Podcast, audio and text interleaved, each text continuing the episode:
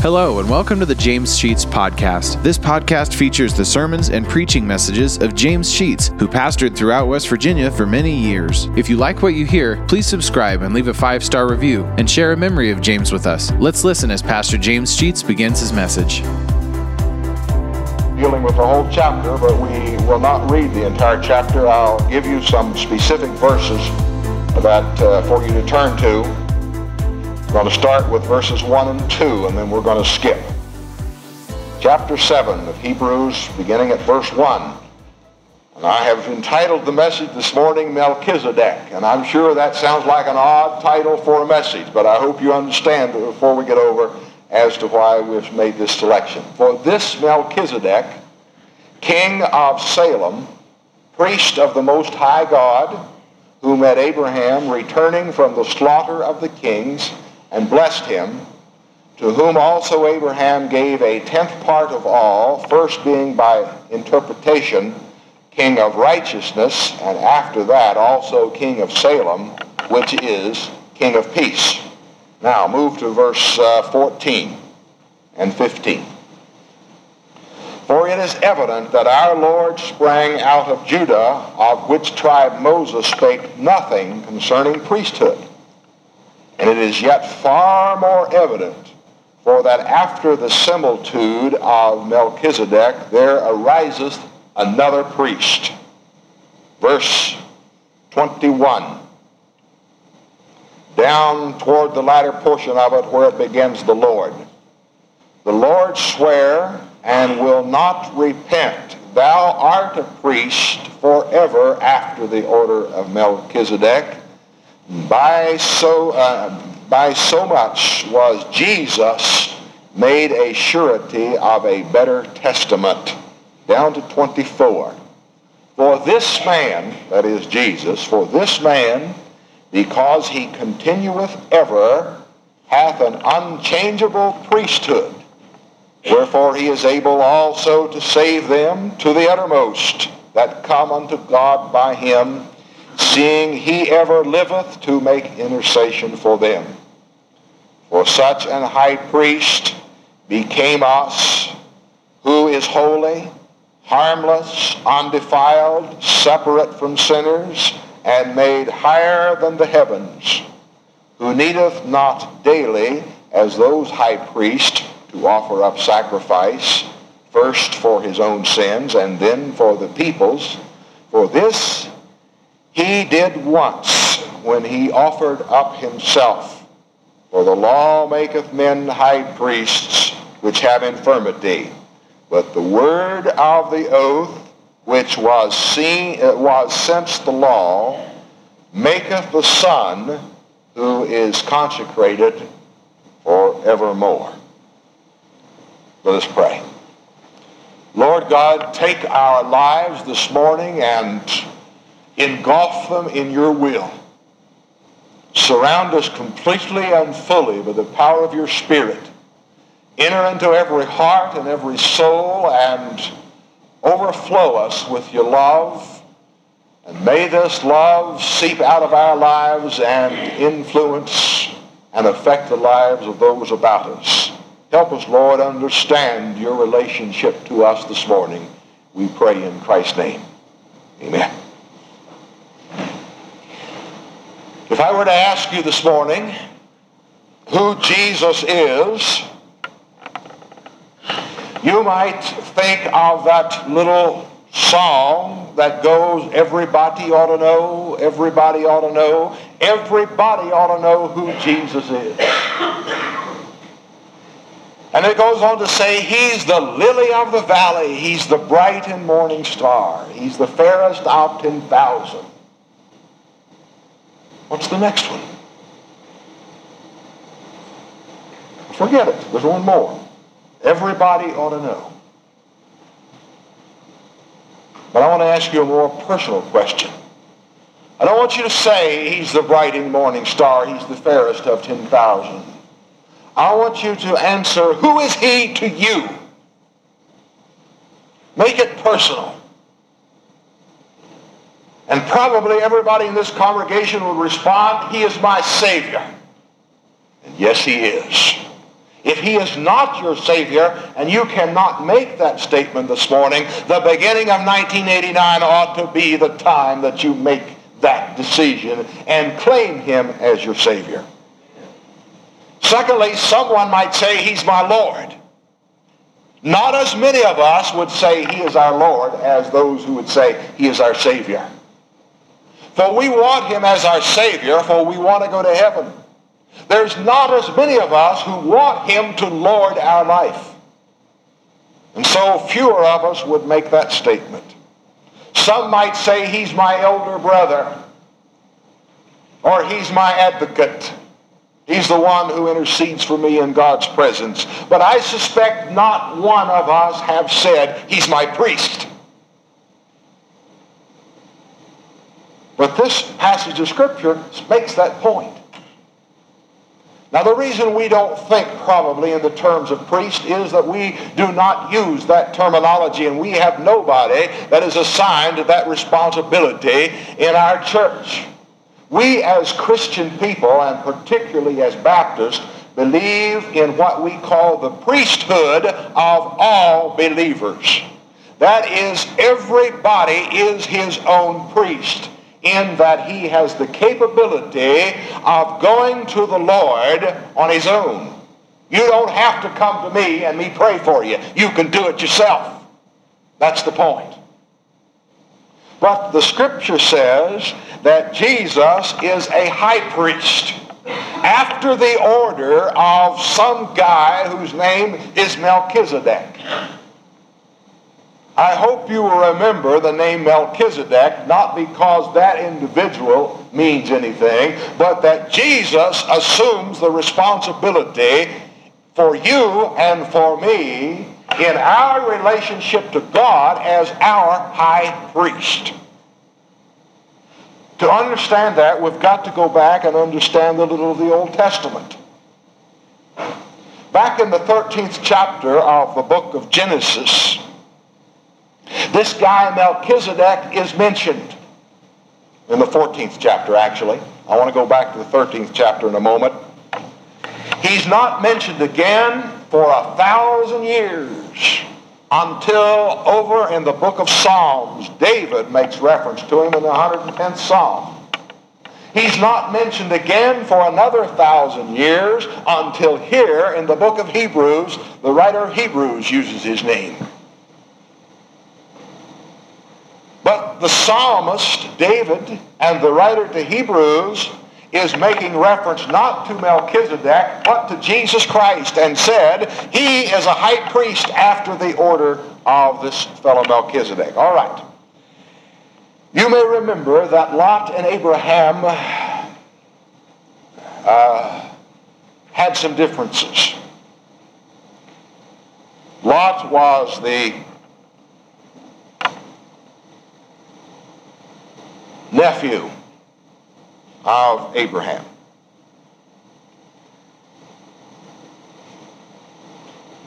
I'm saying Lot. Am I right? Okay. I lost my confidence there for a minute. Now, Abraham had taken Lot, his nephew, with him when he left home and was doing all this traveling, and over the period of time there became a confusion and an argument between the people who, took, who looked after the, the herds of Abraham as opposed to those who looked after the herds of Lot. And so Abraham finally said to Lot, let's not have confusion and argument amongst us. We're going to have to separate. If you go one way, I'll go the other. And so that happened. And Lot looked toward the cities of Sodom and Gomorrah. They were beautiful cities and very appealing. And so he took that route and moved into the city of Sodom. Well, five of the city states that were in the territory, there were kings of cities who were states of their own, banded themselves together to fight a war against the king of Sodom and the king of Gomorrah. And here is Lot in the city of Sodom. And those five who who linked themselves together, won the battle, and captured the cities of Sodom and Gomorrah, and as a part of it, captured Lot and his family. Took them captive. Abraham heard about it. Abraham armed his men, 318, the 14th chapter of, of Genesis says. 318 men he put in armor with their spears and whatever else they had, and he went out and rescued Lot and his family and brought back with him the bounty from all of this uh, um, battle. And when he came back, he was met by Melchizedek, whom the scripture in Genesis 14 and here in Hebrews 7 says he was a high priest of God. Melchizedek blessed Abraham, gave him a blessing, as was the habit of the Old Testament. And it was to Melchizedek that Abraham paid a tithe. And I mentioned him when I, I preached about tithing one day. This Melchizedek is a guy who appears on the scene. He is identified as to who he is, and he just disappears from the scene. He is called here in the second verse the King of Righteousness. He's called the King of Salem. And by the way, that was the old name for the city Jerusalem.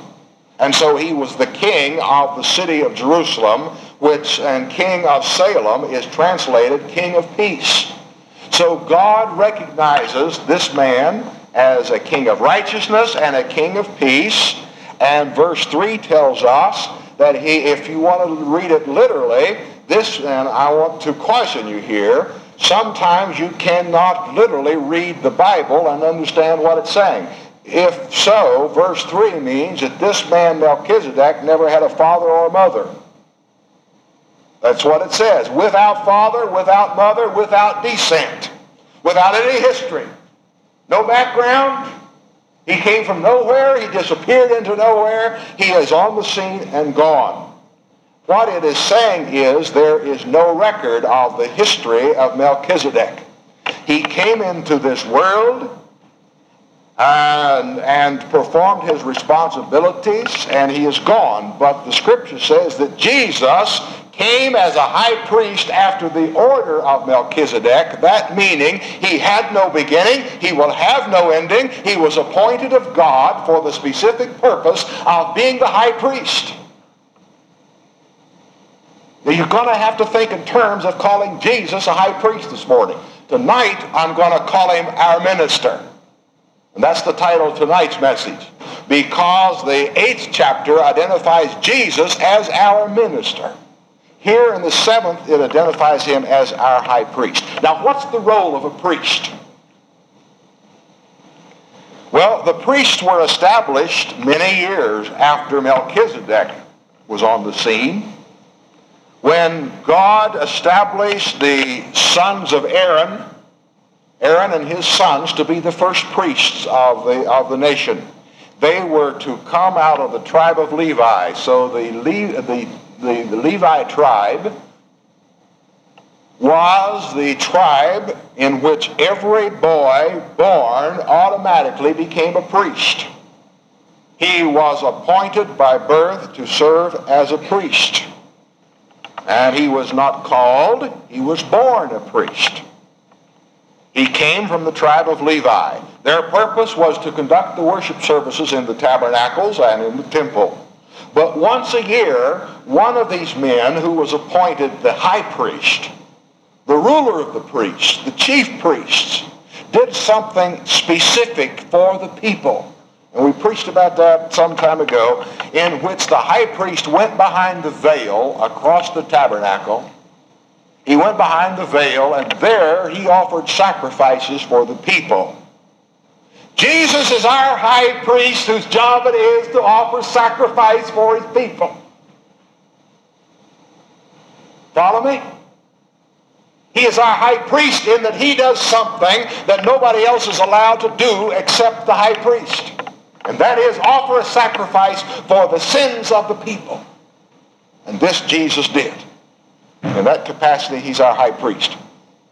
Now, Jesus didn't come out of the tribe of Levi. He came out of the tribe of Judah. He is of a totally different order than the, than the priest that had been established by the law.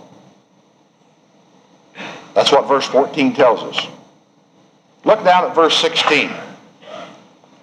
Jesus, as high priest, was not made after the law, not after a carnal, that is, a physical commandment. God gave a command that the, the tribe of Levi be the priest, but God said, Jesus will come out of a different tribe. He will not be of the same order as your normal priests. And what is different about it? Look at the ending of verse 16. After the power of an endless life, there will not be any more high priests. Now that becomes important. In the Old Testament days, when the high priest died, another one was appointed. And that new high priest went on offering the sacrifices for everybody. But there's only one high priest now, appointed forever, and we're going to find very shortly that this one high priest only offered one sacrifice. And he will never offer another one. The one sacrifice he offered to cover the sins of people, like the Old Testament high priests were offering to cover the sins of the people. But he has an endless life. There, verse 18, and go on. For there is verily a disannulling of the commandment. In other words, God is saying, I am doing away with the Old Testament priestly processes in which every year the high priest goes behind the veil and offers the sacrifice, in which they brought all of their sacrifices time after time after time and continued to offer them. Why is he doing away with this type of process? The latter portion of verse 18 says, Because for the weakness and the unprofitableness thereof. There was a weakness in the process of the sacrifices that had been offered over the years. It was not profitable. Why? Why was it not profitable? Because I could offer my sacrifice today and tomorrow I commit sin and I've got to offer the sacrifice all over again to cover my sin. Continually. Millions upon millions upon millions of animals died to keep the, the Jewish people saved because they had to be saved over and over and over and over. For they were saved today and went out of the temple and got angry with their neighbor and they were required to come back and offer another sacrifice to cover that sin. And the next day it happened again. Let me ask you this. How many times this week would you have had to have brought your sacrifice to the church? So that a priest could have offered a sacrifice to get your sins forgiven if we were under the old process. And finally, God got to the place he said, I hate and I despise all of this. I'm going to do away with it. And what is he going to do? He's going to send one high priest who will offer one sacrifice who will cover all sin for all time, and there'll never be another sacrifice made. Are you following me? That's why I tell you it's impossible for a person to be saved and lost and saved and lost. You've only got one sacrifice that's made. You're either covered by that sacrifice or you're lost. And he's not going to go back to the cross and do it over. Never.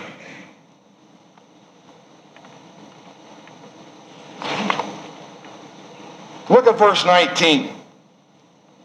The law made nothing perfect, but the bringing in of a better hope did. Did you read that? You see, there are lots of people who want to be saved by the law. I don't know if any of you noticed that I took this off the wall and brought it up here. It's the Ten Commandments. It hangs downstairs on the wall. This is the law. Thou shalt have no other gods before me. Thou shalt not make unto me any graven image. Thou shalt not take the name of the Lord thy God in vain. And on and on it goes. You break one of these, in the Old Testament days, you better bring your sacrifice. Somebody asked Jesus on one occasion, what was the greatest one of these? Which one was the, the greatest, the most important? And his response was, Thou shalt love the Lord thy God with all thy heart and with all thy soul and with all thy mind. And then he added, and the second is like to it, and thy neighbor as thyself. People say to me, and you've heard it said many times, I'm going to go to heaven because I try to keep the Ten Commandments. And as long as I do this, I'll be okay. Which one of those can you keep? The first one we read, we suddenly discover that we can't keep. Thou shalt love the Lord thy God with all thy heart. Is there one of us here that has fully, completely satisfied that law? Then how are we going to get to heaven if we just got to do it by the keeping of the law? Because not one of us are capable of keeping the law. We're weak. We have already failed in one or more of these today. And we've been in church. So what's our salvation? we're going to get to heaven, it's going to have to be done some other way than obedience to the law. And that is, it's going to be done by the one sacrifice that our high priest made for us on the cross of Calvary. If you get to heaven, it's because you've got a perfect soul. Now, I want you to follow me through on this and don't lose me now. I'm misquoted more than one time. Uh, and, and I don't want you to misquote me on this. The Bible says that which is born of God does not sin. And the lost people of the world take issue with that. That's impossible. And even some Christian people take issue with it. That which is born of God does not sin. And some people have said, well, since I'm born of God, I'm sinless. No, that's not what that's saying. Your soul is sinless. That's what's born of God. Your soul is acceptable to God because God took it and cleansed it and made it acceptable to him. But your body's not yet done. Your body's imperfect. Your physical, the way we live, is imperfect. It's not acceptable to God. That's why when we die, our body, our physical's got to go to the ground and it's going to stay there until it has been transformed and changed. And when Jesus comes back, even the body is going to be made acceptable to God. The soul is now made acceptable by the blood of Jesus Christ. Eventually, the body will be made acceptable as well when it will be changed and transformed and made like Christ's own glorious body. So if you're going to get to heaven, you're going to have to be perfect. And if you are going to be perfect because you obey these, you're going to come up short. We can't even get by number one. Right? Okay. There's a new way, he says, that we can draw nigh to God, and the new way is to go through the high priest. Gotta hurry, don't I? There's a verse or two here we cannot possibly overlook. Go to verse 26. Well, let's stop at verse 25. Jesus is the person referred to in the word he. Jesus is able, and I think we can add willing. Jesus is able to save them that do what? That save them, or to what? To the uttermost. Save to the uttermost. Jesus is able to save to the uttermost. What's the word uttermost mean? It means save completely. It means save now and always. It means to be saved forever. Jesus is able to save forever those who come to him or come to God through him or by him. Hear that?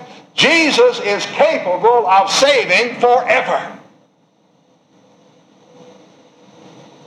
Those who come to God through the high priest, Jesus Christ. Look at verse 26. Who is holy? Jesus, the high priest, is holy. He is harmless. That word harmless means he has no fault. There was no fault in him. Pilate could find no fault in him, even at the trial. He is undefiled. That is, he has not been tainted with our sin. He escaped through this world carrying our sin, but not one of them did he ever commit. And he is separated from sinners.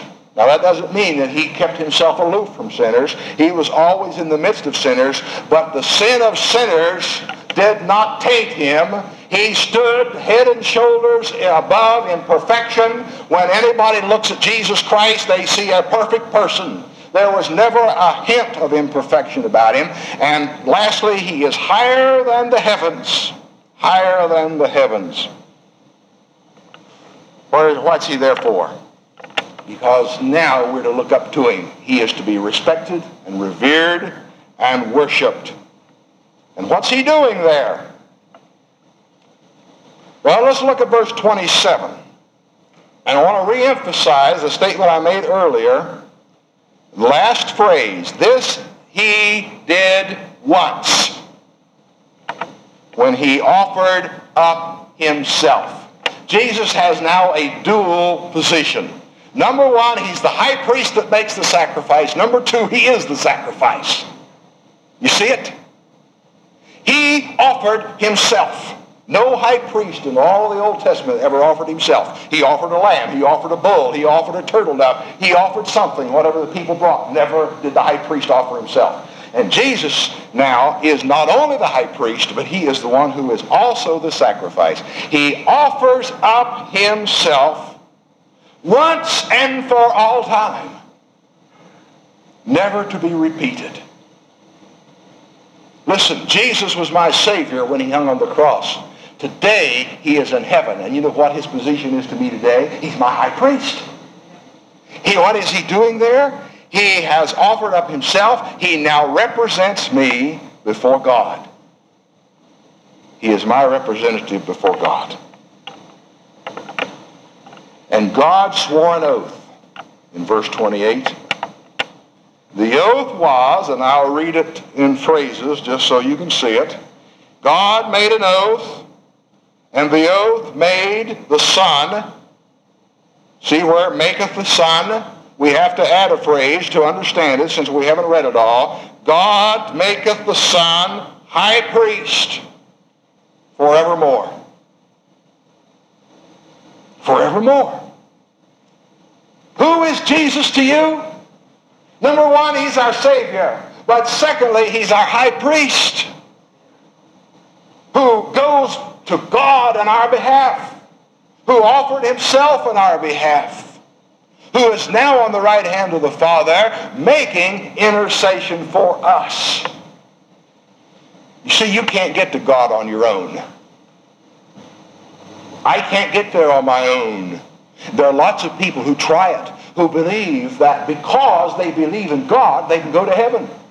Listen, you don't get to heaven because you believe in God. You get to heaven because you let the high priest offer a sacrifice for you that you accept. And that sacrifice makes you a perfect soul and someday will give you a perfect body. All because of what the high priest did, who gave his own life on the cross of Calvary. All right, who is he to you? You might have a different answer now than you had earlier. But if you're not a Christian, I want to ask you, who is he to you? I'll tell you, he will never be your high priest until you let him offer the sacrifice for you. He will only be the judge. If you're not saved this morning, if you're not a Christian, when we sing our invitation hymn, you ought to start this new year right and come under the blood that was shed on the cross of Calvary. When our high priest offered the great sacrifice one time, that covers everybody forever. You know even the Old Testament people, even Abraham is covered by the blood of Christ? That's why Jesus had to go descend to hell. And when he ascended back out of hell, he led captivity captive. He went down there that his blood would cover Abraham and Isaac and Jacob and all the other Old Testament people that had not yet made it to heaven. They were in paradise, but that wasn't heaven. The blood of Christ covers the sin from Adam to the end of time. One sacrifice for all forever. Are you under it? Are you covered by it? Let us pray. Thank you for listening to today's message. If you like what you hear, hit the subscribe button. You'll receive automatic notifications and downloads when a new message is added to the podcast. Also, please leave a five star review and take the opportunity to share stories, memories, and appreciation for James Sheets and how God used him to impact your life. If you'd like to know why and how this podcast got started, check out our first episode. Lastly, if you want to donate to help offset the cost of operating this podcast, you'll find a link to our PayPal account in the podcast description and email us at james.com sheets.podcast at gmail.com. Thank you for listening, and remember to trust in God for today and for all of your tomorrows.